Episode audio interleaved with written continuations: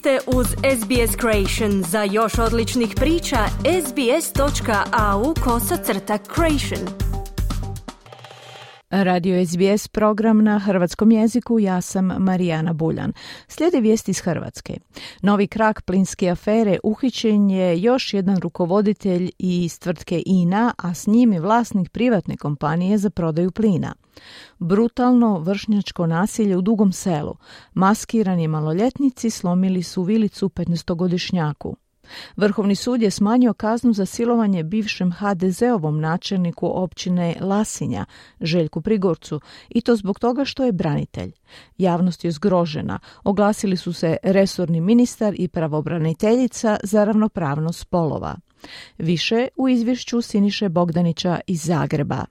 Zbog nezakonitosti u prodaji plina u Zagrebu su uhićeni još jedan direktor u I N I i direktor tvrtke s kojom je ugovorena prodaja plina ispod tržišne cijene. Riječ je o Stjepanu Leki, zamjeniku bivšem direktoru za energiju i plin u I N I, koji je bio supotpisnik svih ugovora koji su oštetili naftnu kompaniju za više od milijardu kuna. Pojavilo se i novo ime, nova kompanija, riječ je o Vladi Mandiću, direktoru kompanije E V N Croatia plin. Za sada nema informacija o kolikoj se šteti radi u ovom kraku plinske afere, osim da je svakako riječ o milijunskom iznosu. Prema priopćenju USKOK-a, obuhvaćena osobe tereti se za kaznena djela zloupotrebe povjerenja u gospodarskom poslovanju i pomaganja u zloupotrebi povjerenja u gospodarskom poslovanju, sve u sastavu zločinačkog udruženja, te za kazneno djelo pranja novca. Već pri prvim informacijama koje su mediji objavili, a u kojima nisu navedeni identiteti uhićenih, počelo se špekulirati o tome je li riječ o još dvojici članova vladajuće Hrvatske demokratske zajednice, no naknadno se iz ha de zea doznalo da nisu članovi stranke.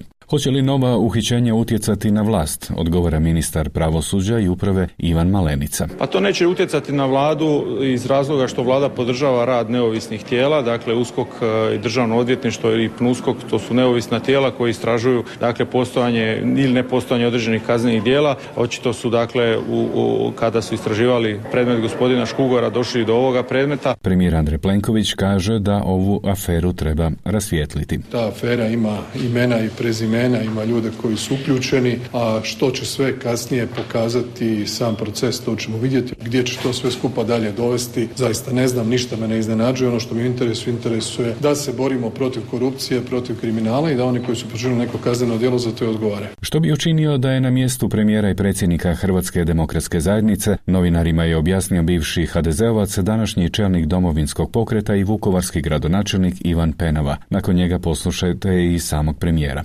Bih se, jer svima nam je jasno da taj krak ni ne počinje ni završava sa imenom Škugor i sa šestom razinom, kako su sami rekli, stranačke hijerarhije. Svi znamo da to seže do vrha. To je priča vrlo slična priči o Ivi Sanaderu, dakle samo čekam kad će neko stisniti onaj gumb crveni stop i kada će biti narode pozdravi i doviđenja. Dobro, dakle to je, vidjeli ste te predstave, dovedu tamo uskokovog optuženika, dakle ta igrokaz gdje bi se stvorila nekakva slika i pretekst za rušenje vlade, to je sve orkestrirana operacija vidljivih i prepoznatljivih aktera, samo još moramo vidjeti koliko ona samo unutarna, koliko je vanjska. To ćemo isto tako ispitati. Neodgovorna oporba bez ikakve ideje za Hrvatsku. Ima nekoliko pjesmica. Jedna pjesmica je ha de ze jednako lopovi, kriminalci, banda, zločinačka organizacija i tako dalje. A sada su dodali novi okvir, izdajnici, veleizdajnici, kvislinzi. Pa ste ovaj Grbin je rekao da što je Vučić u Srbiji, da ja to radim u Hrvatskoj. Zamislite kakav obraz. Neko ko ne zna gdje stanuje. Ako dobiva naknadu za odvojeni život, on vjerojatno stanuje negdje drugdje. Dakle, to je ekipa s kojom imamo posla. Domovinski pokret, dakle, napuhani balon u vrijeme Škore, nestao kad je on otišao. I isto tako, pjesmice pjevaju jednake, bez argumenta, Most da ne govori. Podsjetimo, u ranijoj akciji zbog štete I N I od milijardu kuna, uhićen je bivši direktor u toj naftnoj kompaniji Damir Škugor, njegov otac Dane, suvlasnici tvrtke O M S Upravljanje Goran Husić i Josip Šurjak, te direktorica plinare Istočne Slavonije Marija Ratkić.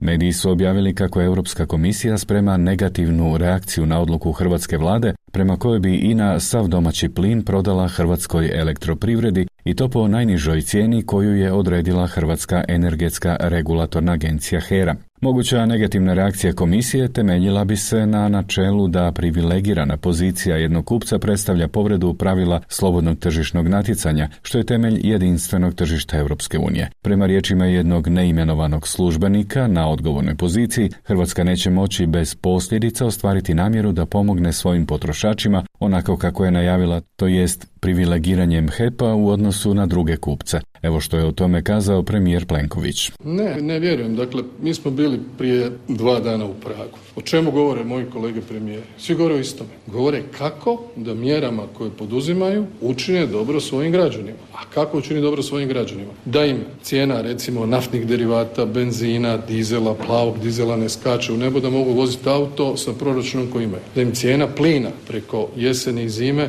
ostane ista kakva je bila, da im cijena struje preko jeseni i zime ostane kakva je bila. Dakle, ne postoji mogućnost da iz Brisela dobijemo crveno svjetlo. Ne, uopće ja ne znam odakle ta informacija. Jedna od glavnih vijesti u danu iza nas bilo je i vršnjačko nasilje koje se dogodilo u Dugom Selu, mjestu u Zagrebačkoj županiji. Naime, javnosti je o svemu informirao Mario Kociper, otac dječaka koji je pretučen ispred osnovne škole Ivan Benković. Za Novu te ve je rekao da su ozljede njegova sina u prvi tren u bolnici procijenjene kao lakše, no potom se pokazalo da su liječnici otkrili i frakturu obje strane čeljusti. petnaestogodišnja žrtva Leon Kociper za javnu televiziju. Mi smo se družili i bez ikakvog razloga, ničim izazvani, došli su ti počinitelji, prvo su nas zadirkivali i nakon toga postavljali neka čudna pitanja. Jesmo li kršteni, za koga navijamo, Dinamo ili Hajduk, zašto imam dugu kosu. Onda je došao taj jedan, prišao nam je jedan od tih počinitelja i pitao nas je imamo li cigaretu i da ako ju imamo da mu damo, inače u protivnom slijede batine.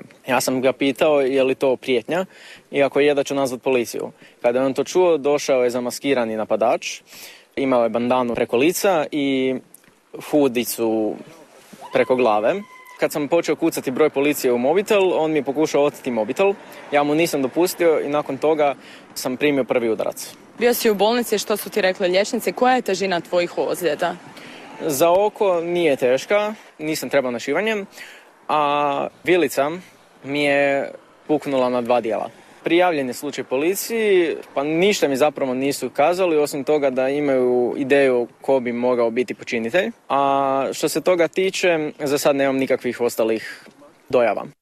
I za kraj kažemo, ministar pravosuđa i uprave Ivan Malenica komentirao je smanjenje kazne za silovanje bivšem ha de zeovu načelniku općine Lasinja Željku Prigorcu. Za nedjelo je Prigorac dobio dvije godine zatvora, čime se nije složio Vrhovni sud, pa je preinačio kaznu na godinu i pol. Vrhovni sud je obrazložio da je prvostupanjski sud propustio olakotnim vrednovati njegovo sudioništvo u Domovinskom ratu, zašto je i višestruko odlikovan, a to je pak zgrozilo samu žrtvu, ali i hrvatsku javnost. Mislim da i sami branitelji uh, se zapravo ovaj, ne vide smisao da se u ovakvim teškim kaznenim djelima kao što su silovanje ili kao što imamo zlostavljanje, uznemiravanje, koriste uh, ta olakotna okolnost. Tako da, uh, kažem, na svakom sucu je da sam odlučuje u konkretnom slučaju, odnosno ako postoje neka različitost u sudskoj praksi, da onda i Vrhovni sud može kroz opću sjednicu donijeti određene zaključke što se tiče ovog konkretnog slučaja ili sličnih slučaja. Svakako je ovdje riječ o nečem što je pitanje sudbene vlasti e,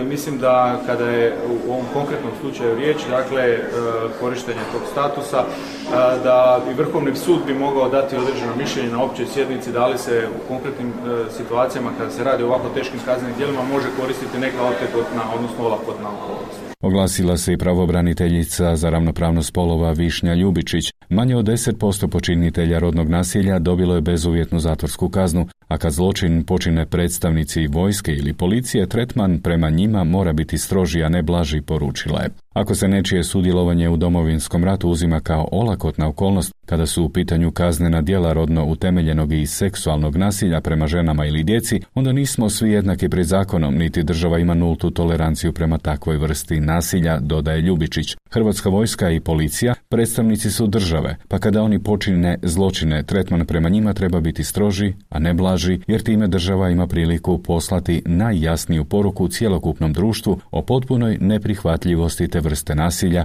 zaključila je pravobraniteljica. Toliko u ovom javljanju iz Zagreba. Za es be es, Siniša Bogdanić. Želite čuti još ovakvih tema? Slušajte nas na Apple Podcast, Google Podcast, Spotify ili gdje god vi nalazite podcaste.